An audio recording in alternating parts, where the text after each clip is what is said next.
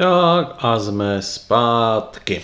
Dneska bude klavikula a bude klavikula o malém pentagramovém rituálu, který hodně často zmiňuju, tak si k němu i něco povíme, kde se některé věci dají najít, jak některé věci dělat, jak některé věci nedělat. A zejména, že malý pentagramový rituál zase není takové panaceum a spíše je to tréninková záležitost. Let's go! Malý rituál pentagramu. Když se na něj podíváme a zamyslíme se nad tím, tak v podstatě dnes je nejznámější, řekněme, takzvaná banishing, nebo vymí, neboli vymítací verze, což vlastně není úplně dobře. Respektive ona, ta vymítací verze, má taky ta, ta banishing, já spíše používám banishing, tak si na to zvykněte. Ta banishing verze malého pentagramového rituálu je v podstatě tak v popředí e, někdy od nástupu Regardieho na magickou scénu. A e, pokud se podíváme do původních instrukcí v Nový Lectures, to znamená ve vědomostních lekcích, které byly dávané iniciátům do vnějšího řádu Zlatého úsvitu, tak banishing se tam zmiňuje v podstatě v samotném, v samotním instrukcím rituálu jenom na závěr. Jo? A něco ve smyslu v poslední větě: pro vymítání použijte ten samý rituál, jenom změňte směr. Co se týče původního použití, rozhodně se tam neudávaly věci, jako je například čištění místnosti.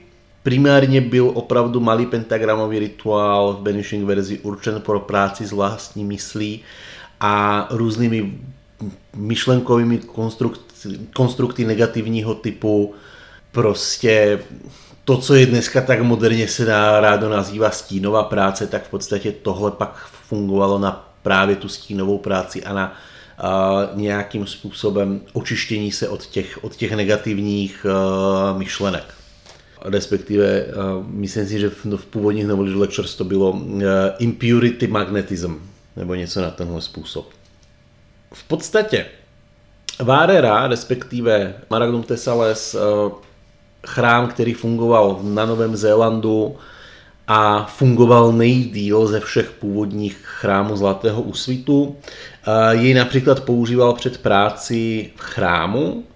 Nicméně bylo to spíše z důvodu, že členové vnitřního rádu, prostě adepti, když si tam dělali nějakou svou magickou práci, protože na to, na to ten chrám sloužil, to byl jeden z jeho účelů, kdy prostě adept vnitřního řádu mohl přijít a udělat si tam evokaci, invokaci, prostě dělat tam magické, magické pokusy, tak většinou měli tendenci po sobě neuklízet, v astrálním slova smyslu zejména.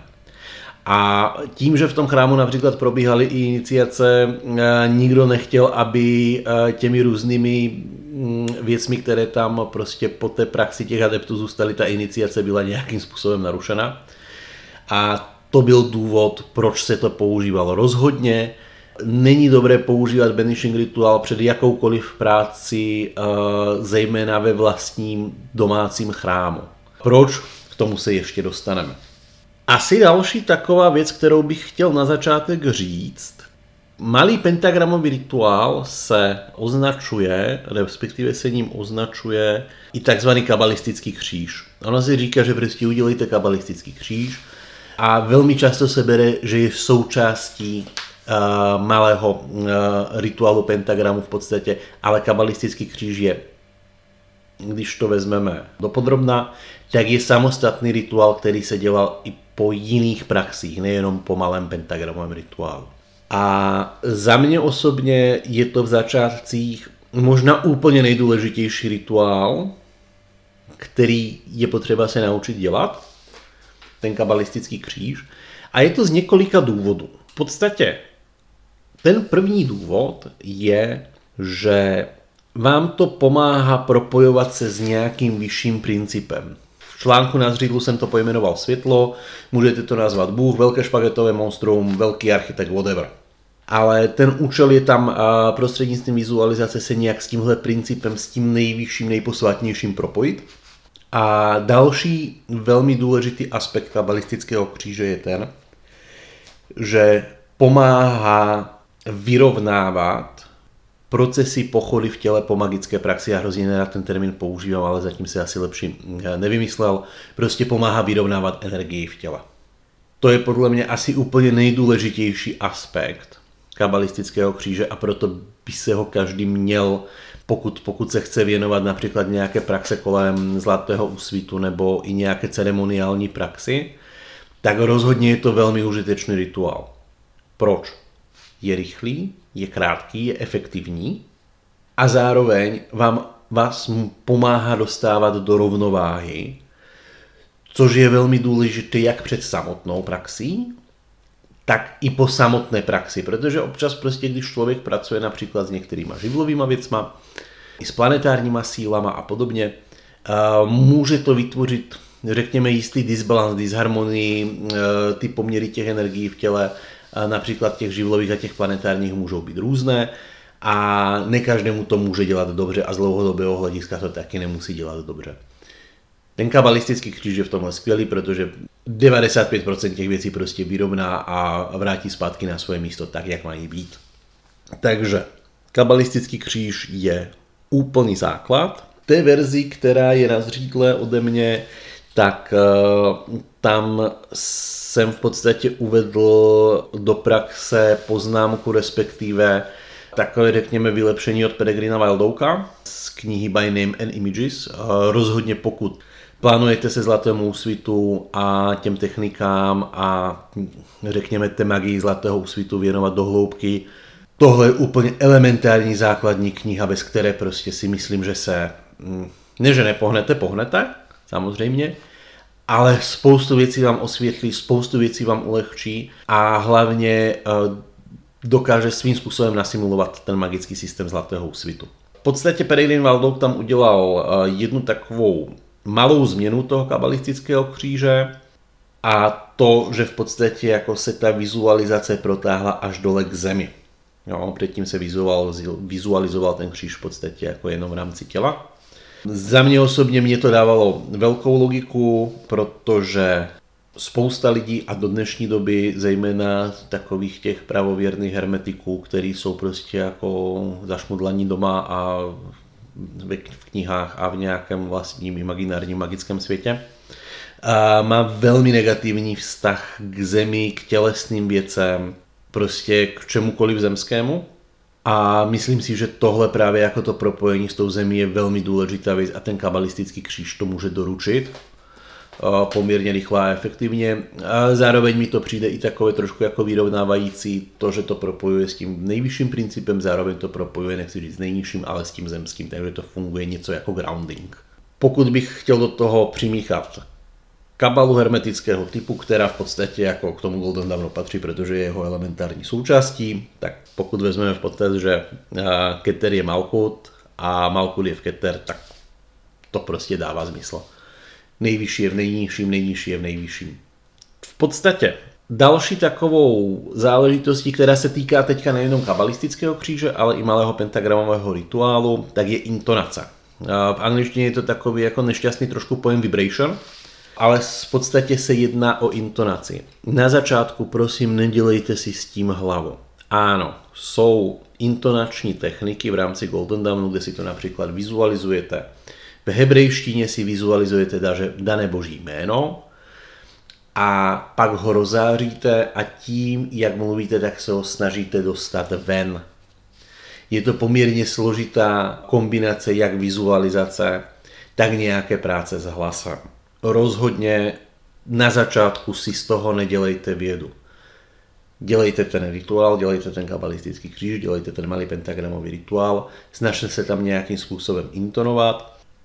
Tady platí poznámka od uh, Michaela Kraiga uh, z knihy Modern Magick, uh, kde on tu intonaci rozlišuje na dva druhy, na interní neboli invokační, takže ta má za účel, aby naše tělo, naše duše, naše astrální tělo prostě vibrovalo s tou danou kvalitou, prostě aby se nějak energeticky uh, zesouladilo.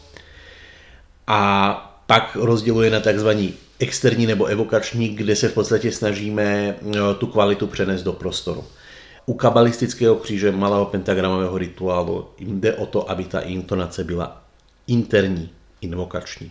Jo? To je hlavní cíl.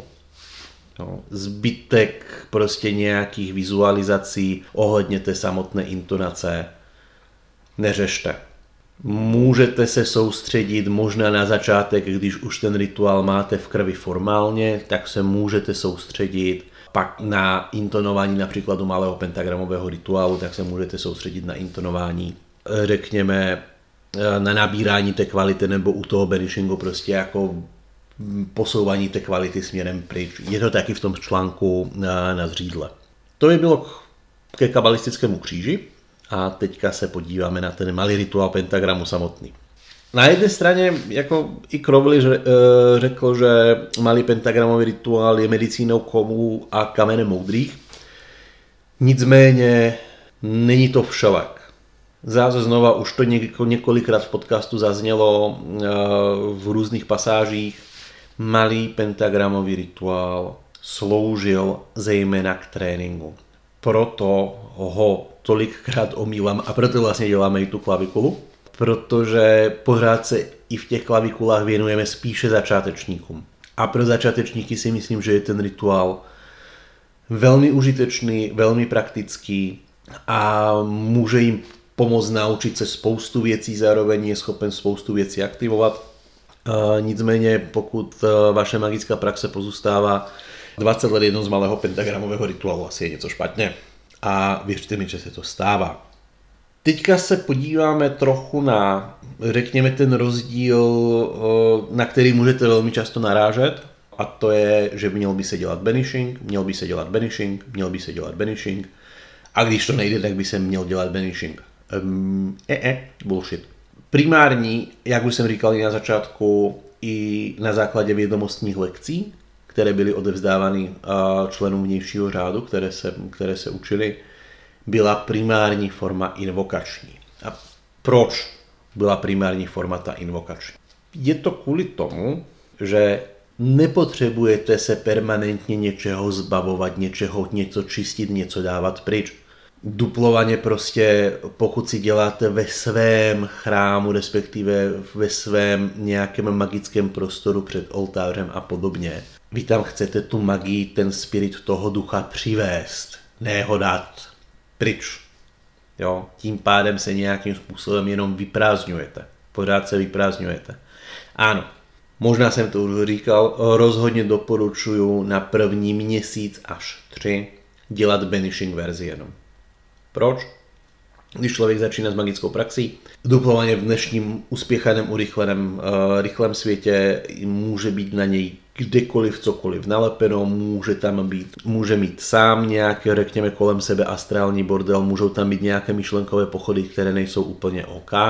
A prostě ta banishing verze s tímhle umí pomoct. Umí s tímhle pomoct, dokonce pokud už ten rituál máte celkem dobře zmáklý, dá se udělat i to, že směrem na východ, kde vlastně ten rituál začínáte, tak si vizualizujete tu myšlenkovou formu, které se chcete zbavit. A vlastně na závěr, jak dokončíte rituál, tak si vizualizujete, jak se ta myšlenková forma rozpouští. Na základě všech těch symbolů a všech těch barev a světel a všech těchto věcí, které tam jsou. Na tohle je to skvělé a opravdu první měsíc až tři. Moc dobrá věc. Jo, respektive pokud jste například dlouho nedělali absolutně žádnou praxi a úplně na všechno jste kašlali a chtěli byste teďka začít, taky. Malý pentagramový rituál v banishing verzi na začátek týden, dva, možná ten měsíc, jo, a ať se, ať se to trošku pročistí. Nicméně pak je potřeba začít i trošku jako m, přivádět do sebe a učit se pracovat, nejenom posílat všechno pryč, ale i přivádět do toho prostoru. Je jedna věc, která se moc často říká, že v podstatě vy, když děláte malý pentagramový rituál, tak používáte takzvaný pentagram země ze Zlatého úsvitu. E-e. Prostě používáte pentagram. Pokud bychom se podívali na rozložení živlu na pentagramu, když si uvědomíte tu symboliku, že při banishing rituálu vlastně začínáte u země a jdete směrem ke spirit, teda ke duchu, jo, k tomu pátému elementu, a pak v podstatě pentagram dokončíte. Dává to smysl. Prostě potřebujete z té zemské sféry prostě jako poslat toto pryč. Na druhé straně, když děláte invokační, tak přivádíte ten spirit, přivádíte symbolicky vytvořením toho znamení dolů, dolů do země. Přivádíte to sem na tuhle sféru. A to je velmi důležitý základ, který je potřeba se naučit pro magii. Pro magii v podstatě ano, banishing a očišťování je důležité, ale proto, aby se samotnou magii mohli dělat a mohli praktikovat, tak musíte tu magii, když to řeknu blbě, prostě přivést sem na zem. Když ji nepřivedete, tak se nic nestane. No, takže proto je velmi důležité se nedržet tak tvrdě a krutě uh, banishing verze. Jenom taková odbočka do historie, kde vlastně tahle obsese tím banishingem vznikla. Je to zejména právě díky Regardimu a Regardimu můžeme vděčit v podstatě za to, že vůbec Zlatý úsvit známe v takové podobě, jaké dneska známe a že spolu, že je to v podstatě nějaký, řekněme, jeden z těch veřejných profláklejších systémů, že se pak na to jako okolo toho se skupila parta zase dalších různých lidí a že Regardi to nějakým způsobem spopularizoval. Za tohle k tomu patří obrovský dík a tomu se mu nedá odpárat. Nicméně Regardi byl psychoterapeut. A tak nějak jako měl pocit, že v podstatě jako malý pentagramový rituál skvěle fun- bude fungovat právě díky možná té poznámce a pro práci s těmi myšlenkovými formami, že prostě se zbavovat a prostě pracovat s těmi různými mm, komplexy, s těmi, s těmi různými pnutími a podobně z toho psychologického hlediska a ano, na tohle ten malý pentagramový rituál může sloužit skvěle ve své banishing verzi, nicméně zároveň to dělá to, že kolem vás nic není. Jak chcete dělat magii, když všechno posíláte pryč. Jo, takže tohle byl, ten, tohle byl ten důvod, proč uh, nastala taková ta obsese tím banishingem. Teďka bychom se možná podívali na takové ty mm, základní části toho rituálu.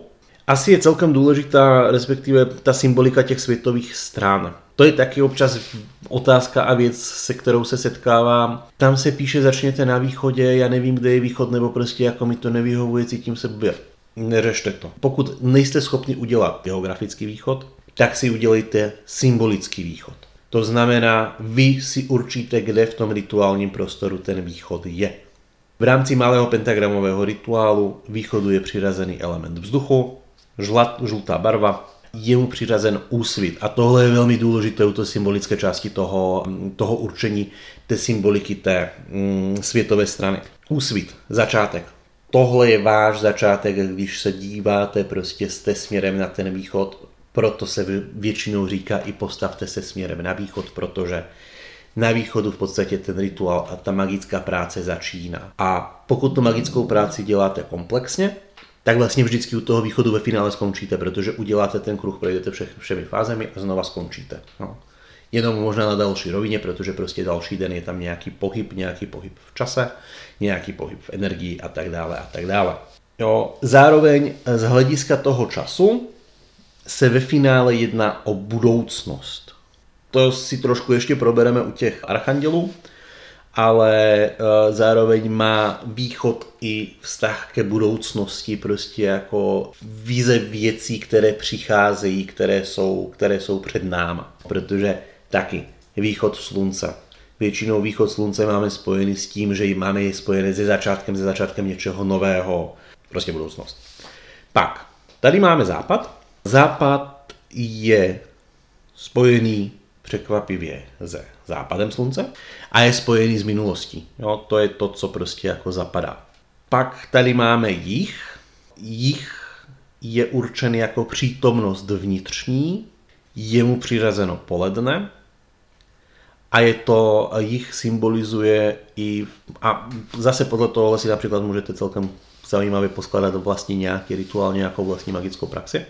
A práce v tom jihu a v tom jižním kvadrantu je o vnitřní přítomnosti, to, co se děje ve vás, ve vašich, o vašich momentálních, aktuálních vnitřních pochodech. A pak tady máme sever, tomu je přiřazována půlnoc a je tam, je mu přiřazena vnější přítomnost. Jo, souvisí zároveň i nějakým způsobem s tělem. Jo, a jsou to ty věci, které jsou kolem vás. Jo. E, proč prostě sever, půlnoc, tma? No, ono, tu vnější přítomnost taky jako nemůžete vždycky jako úplně ovlivnit, jo? Respektive je to to nejtěžší na tom ovlivňování i z hlediska magické praxe. Proto je tam ta půlnoc, je tam tma, ne všechno vidíme, ne všechno jsme schopni poňat. Respektive pokud jste Buddha například, tak jo. To bychom měli světové strany. Boží jména, přemýšlím, jak to poňat trochu, protože oni ty boží jména v podstatě mají k těm jednotlivým stranám a k těm pentagramům zase taky jako nějakou svoji vnitřní rovinu. A v podstatě ten východ je dosáhnutí božství, proto je spojené s Jodhevauhe a s reintegrací v budoucnosti. Jich je pak spojen s přítomností vnitřní a s božím jménem Adonai. Je to definování vlastně vlády nad sebou samým. Adonai znamená Lord, pán. Pak západ, tam je minulost, v podstatě neulpívání v minulosti.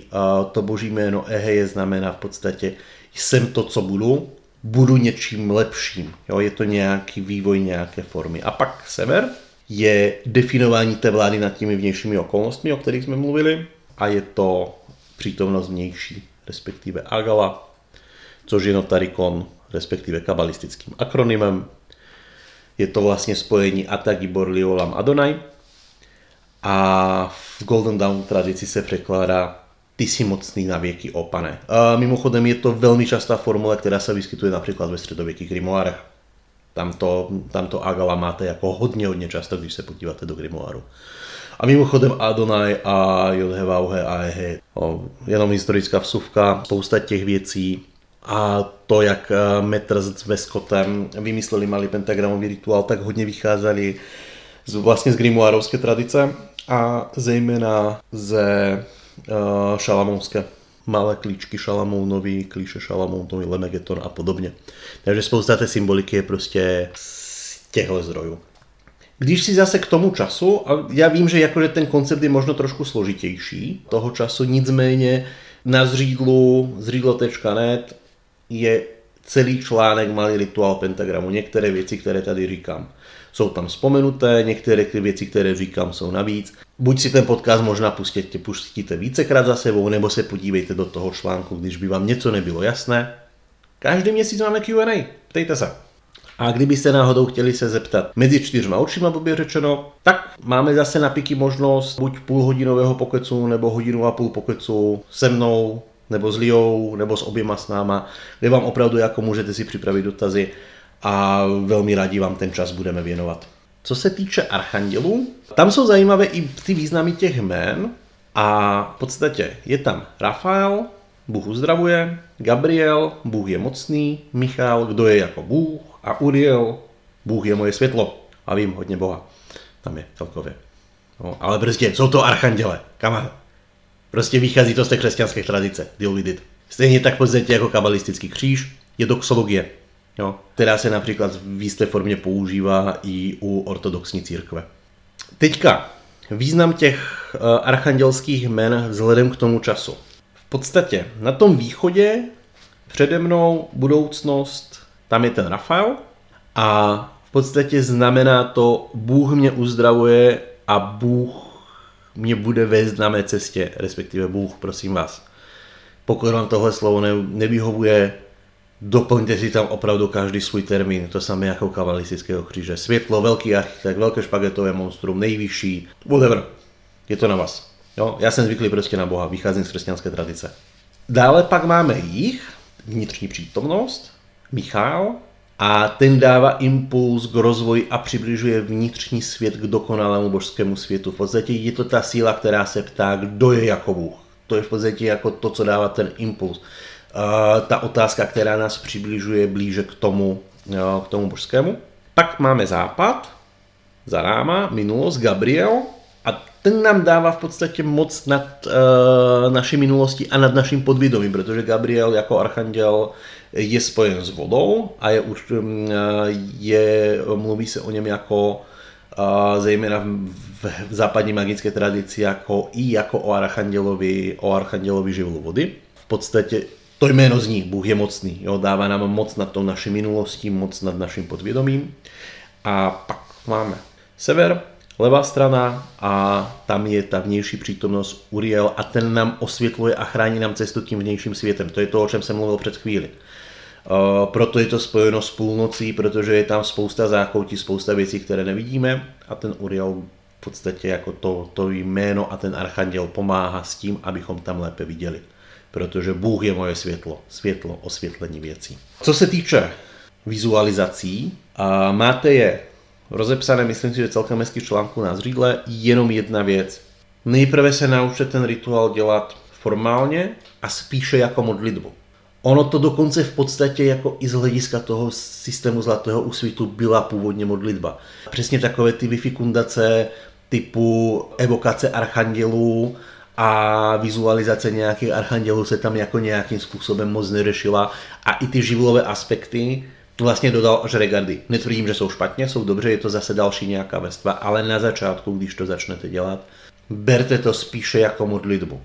Když začnete vizualizovat, začněte jednoduchými vizualizacemi, to znamená například na začátku si jenom budete vizualizovat ten pentagram, pak do něj budete, můžete vizualizovat ty boží jména, jo, respektive můžete vizualizovat, jak se intonaci toho božího jména zvětšuje. Ale musíte to udělat u všech.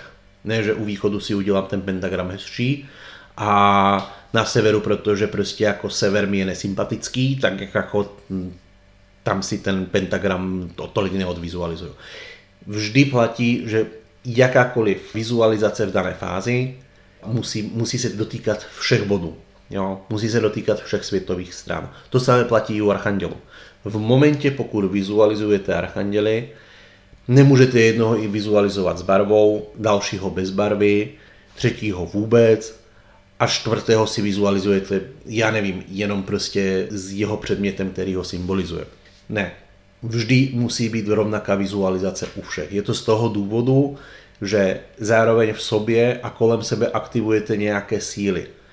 A pokud je ta vizualizace stejná, vkládáte do toho rovnaký effort, vkládáte do toho rovnakou sílu a ty věci budou vyrovnané. Pokud to nebudete dělat, může to vytvořit disbalance a v tomhle případě ten kabalistický kříž právě slouží k tomu, aby se to napravilo, ale v začátcích není to úplně dobré. Zároveň znova, malý pentagramový rituál je rituál, který vás učí věci. Je to tréninkový rituál, který vás má naučit záležitosti, má vás naučit věci, má vás naučit rituální práci, má vás naučit nějaké disciplíně a pravidelnosti, má vás naučit nějaké vizualizaci, má vás naučit nějaké práci se zvukem, zároveň vám má vytvořit kolem vás nějaký funkční magický kruh a nějakou, nějaké symboly, které vám můžou pomáhat komunikovat s tím duchovním světem a učí vás přivádět tu sílu a tu magii prostě do prostoru. Tak to prosím vás berte. To znamená postupně. Je to trénink. Není to závod. Je to trénink. Postupně. První fáze, modlitba. Opravdu se spíše soustředíte mentálně na ty aspekty. Když si v tom budete jistí, jak formálně budete vědět, který pentagram kam, které boží jméno je kam, který archanděl je na které straně, tak můžete začít přidávat vizualizace. Je to fajn. Ideál do půl roku až do roku, podle času, které tomu investujete a i podle vašich jednotlivých dispozic, byste v podstatě měli zvládnout ten malý pentagramový rituál, takže prostě odvizualizujete a odintonujete kompletně všechno.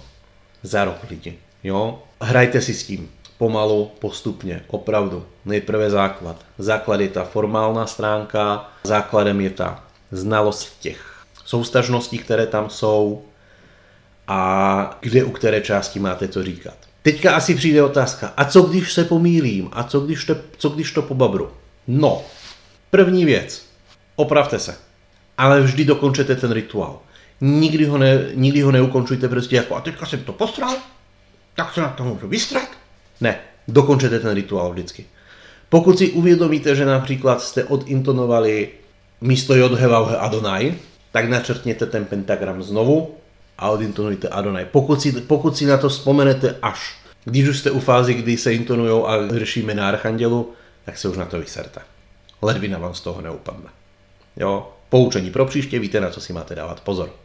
Vztah ke kabalistickým světům asi rozebírat nebudu, protože to stejně vás jako asi moc bavit nebude, ale pokud byste chtěli, můžu, můžete dodat do Q and A, jo, můžu to rozebrat trošku hloubš, i když už teďka se ty hermetické kabale jako tolik nevěnují, takže musel bych oprašit jakože některé znalosti. A teďka, co se týče toho použití. V zažehnávací banishing formě v podstatě je to taková malá metlička. Když si potřebujete vyčistit prostor kolem sebe například, protože spíte v nějaké divné hotelové, v hotelovém pokoji, jo, a vlastně necítíte se tam dobře, je to skvělý nástroj. Zároveň to celkem dobře funguje, pokud se i v místnosti jako cítíte z nějakého důvodu blbě. Jo, zkuste malý bendagramové rituály, taková jakože zažehnávací v té banishing formě, základní věc. Rozhodně to nefunguje na velké věci.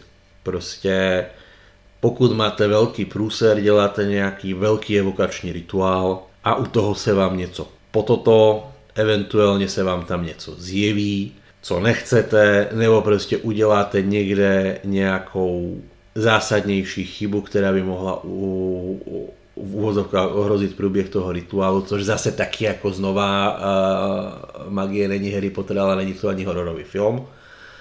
Ale no, u těch větších, složitějších magických operací můžou tam nastat nějaké věci, které nemus, ze kterými nemusíte být úplně oka. Mějte v paletě něco lepšího, než malý pentagramový rituál, říkám to hned na začátku a na rovinu. Jo, je to fakt malá metlička. Co se týče invokační formy, v podstatě rozhodně doporučuju po těch dvou, třech měsících, když to budete mít zvládnuté a budete mít za sebou tu banishing fázi, například udělat malý pentagramový rituál v té invokační formě před meditací, před divinací.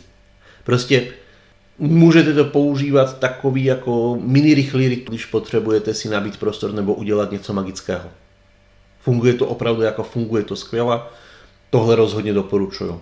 Meditace, divinace, i nějaká, pokud jako potřebujete dělat nějakou složitější magickou práci. Hodně dobře, hodně dobře to funguje v momentě, pokud nemáte stabilní rituální prostor a že si musíte rozkládat, že si musíte rozkládat rituál a věci na rituál, tak udělejte invokační, invokační verzi. Prosím vás, k tomuhle jedna poznámka. Nemusíte nejprve dělat banishing a pak, invo, a pak invokační verzi. Když, a to je ta logika zatím, když přitáhnete tu, tu magii, tu sílu a vytvoříte tam ten sakrální, ten posvátný prostor, ve kterém budete praktikovat tu magii, nemusíte ho čistit, protože pokud to uděláte správně a uděláte to dobře, tak ono se to vyčistí automaticky, protože tam to sakrální přivedete. Takže nemusíte nejprve dělat banishing, pak invoking, pak dokončíte rituál, tak pak uděláte zase banishing.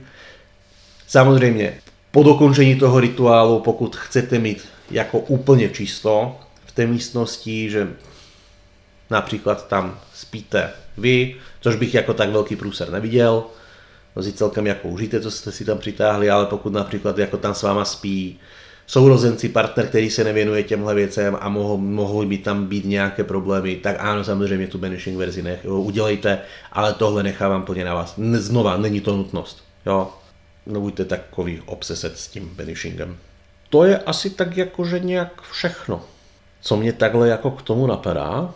Jsem řekl, že to bude tak jako na nějakých jako pár minut a jsem se asi celkem rozkecal. Co se týče toho článku na zřídle, ta v uvozovkách moje verze, respektive ta verze s těmi vizualizacemi a se všemi těmi věcmi, která vychází právě zejména z toho Peregrina Wildoaka z devadesát pět procent, je až na úplném konci toho článku, prosím vás. Jo, aby se vám nestalo, protože já jsem tam porovnával, já v tom článku porovnávám původní úplně verzi z Nový Lectures z verzi od Cicerových, kde jsou tam rozdíly a občas se mi stane, že člověku pošlu odkaz, pak se s ním o tom bavím za měsíc, za dva a on, no tak tam na začátku, ne, ta verze toho malého pentagramového rituálu s vizualizacemi a ze vším, jak se má dělat, je na konci.